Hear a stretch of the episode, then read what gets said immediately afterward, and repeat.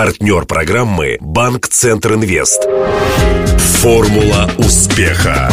Здравствуйте. У микрофона Денис Малышев, и мы начинаем цикл программ о выпускниках Южного федерального университета, которые добились успеха, кто в науке и бизнесе, кто в спорте, а кто на общественном поприще. В студии радио Ростова они расскажут, как им это удалось, а главное, с чего все начиналось, каким был в их молодости Ростовский госуниверситет, ныне ЮФУ, каким был наш город, какой была страна. Первый мой собеседник – Владимир Иванович Колесников, академик, профессор, почетный гражданин Ростова. Не каждого российского ученого президент Путин поздравлял с юбилеем по телефону, а вот Колесникову он лично позвонил на 70-летие. Настолько велики заслуги ростовчанина перед страной. Между прочим, так получилось, что программа «Формула успеха» выходит как раз в день рождения ее первого героя. Сегодня, 5 ноября, Владимиру Ивановичу исполняется 73. Радио Ростова присоединяется к поздравлениям его близких, коллег и учеников. Для справки. Владимир Иванович Колесников, широко известный в России и за рубежом ученый в области трибологии, раздела физики, изучающего процессы трения из нашего смазки. Родился в Ростове-на-Дону за две недели до первой оккупации города немцами в 41 году. В 61-м, в год полета Гагарина в космос, поступил на физфак РГУ, до этого проучившись пару лет на мехмате. После окончания университета устроился инженером в НИИ автоматизации и работал, по его признанию, на оборонный комплекс. 70-го года сотрудник Ростовского госуниверситета путей сообщения, где прошел путь от простого ассистента кафедры физики до ректора. Руководил этим вузом в 16 лет, с 2012 года президент РУГУПСа. Автор трех десятков изобретений, подготовил 11 докторов и 26 кандидатов наук. Интервью. Владимир Иванович, что в 61-м определило ваше судьбоносное решение изменить математики и уйти к физикам? В это время были фильмы «Девять дней одного года» про физиков, запускали в космос ракеты, спутники, и открыли у нас новую специальность в 60-м году в нашем Южном федеральном университете радиофизика. Физики были героями, героями вашего того времени, времени. вашего да, поколения. я скажу, на самом деле это так. Поступать в то время было тяжело. Очень высокий конкурс, практически, по-моему, нельзя было получить даже четверки. Учиться было непросто. Были случаи, что люди попадали и в психушку от психологического напряжения. Ну, такие дисциплины, как квантовая, ядерная физика. Достаточно сложные для понимания, но было интересно очень. Вот сейчас я и ректором был, и сейчас президентом. Я вижу, молодежь хорошая, ничего не могу сказать. Но я редко вижу, чтобы спорили о какой-то проблеме только что прошедшей лекции. Ты что, не понимаешь, зачем человеку нужно вырваться за пределы Солнечной системы? Не понимаю. Товарищ, по-моему, это просто узость мышления. Это не узость мышления, Валерий Иванович. Это трезвость мышления. Как глубоко вы предполагаете туда забраться? Ну, для начала, скажем, на 500 световых лет. Совсем немного, да? Ну ты как, Николай Иванович, вы закончили свои подсчеты? Да, пожалуйста. Вам потребуется 10 22 степени тонн самого современного экстрагорючего. Справка, наша планета весит несколько меньше.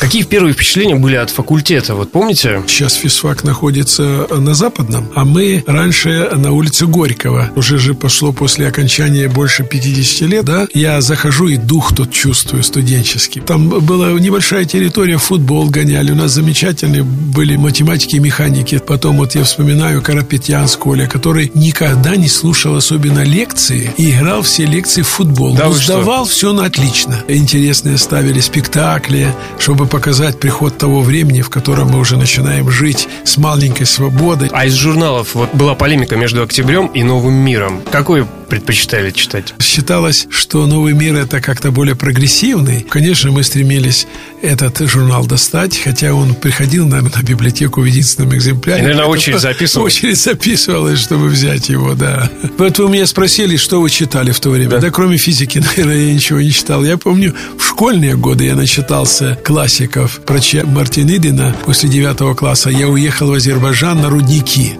Ну, думал себя попробовать. А как погонял там вагонетки, я понял, что надо учиться. И хорошо надо учиться. Вот, а я же думал, что вот так вот она в жизни сразу станешь известным и знаменитым. Труд все, только труд все создает человек. Получается, что на ваши студенческие годы выпал короткий промежуток либерализма, царившего в советском обществе, да? Когда вы покидали Альма-Матер, чувствовалось, что немного переменился ветер. На чем мы это чувствовали? Вот уже я закончил и работал на военном заводе, был в отпуске. В отпуске, казалось бы, я мог пойти свободно в кино, но я старался днем не попасть в кинотеатр, потому что были проверки. Когда днем люди выходят из кинотеатра, интересовались, а почему вы не на работе, а где вы работаете? Даже в магазин днем нельзя было пойти. С другой стороны, это было время создания мощного оружия. А Хрущев заявил на 22-м съезде о водородной бомбе, потом термоядерное оружие. С одной стороны, сегодня, учитывая вот ту обстановку, в которой живет Россия, я иногда уже думаю, что хорошо, что у нас есть ядерное оружие, и что с нами так просто нельзя расправляться, что случилось с другими странами, я имею в виду. С другой стороны, конечно, это трагедия. Не дай бог, а когда-то это, наверное, случится, когда попадет оружие уже в массовое распространение. Вы же понимаете, ядерное оружие – это деление тяжелых ядер, а синтез легких – это дейтерий, тритий, четырехнуклоновий – это водородная бомба. Там они делятся, а здесь синтез, выделяется огромная энергия. Может и Земля не выдержать. Вы же знаете, что именно война разрушила все величайшие цивилизации мира. Когда-то война не нуждалась в науке. Теперь она кормит ее. Кто, по-вашему, двинула вперед? Авиацию, ракетостроение, да вообще всю современную физику. Война. Война. Что, по-вашему, будет с человечеством, если взорвать весь наличный запас водородных бомб? Даже блох не останется. Тогда кому нужны ваши кибернетика и радиоэлектроника? И тем не менее, современная война стремительно движет науку вперед. В этом заключается ядовитейший парадокс нашего времени.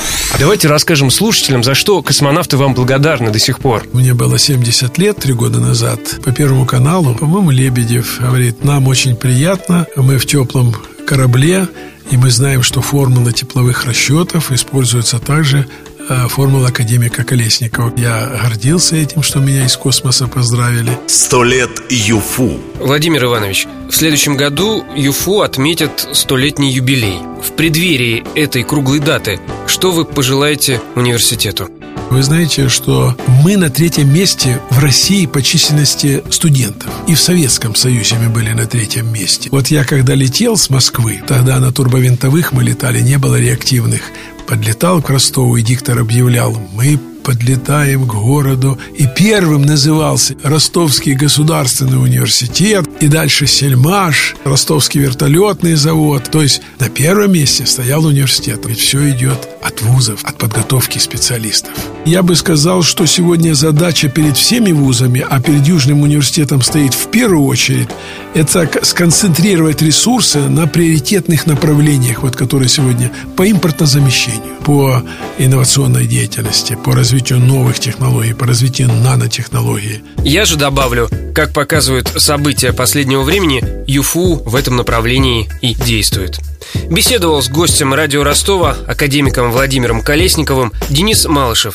Помогал в создании программы Алексей Ширяев.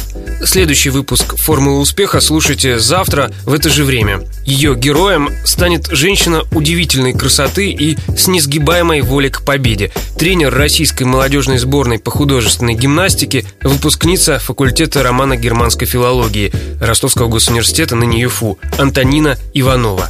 Будет интересно. До встречи. Формула успеха. Партнер программы «Банк Центр Инвест». Ваш бизнес набирает обороты, проходит опасный поворот. Теперь нужно получить кредит и вырваться в лидеры. Пока конкуренты буксуют, воспользуйтесь кредитами банка Центр Инвест. Оперативные решения с учетом особенностей вашего бизнеса. Банк Центр Инвест ОАО КБ.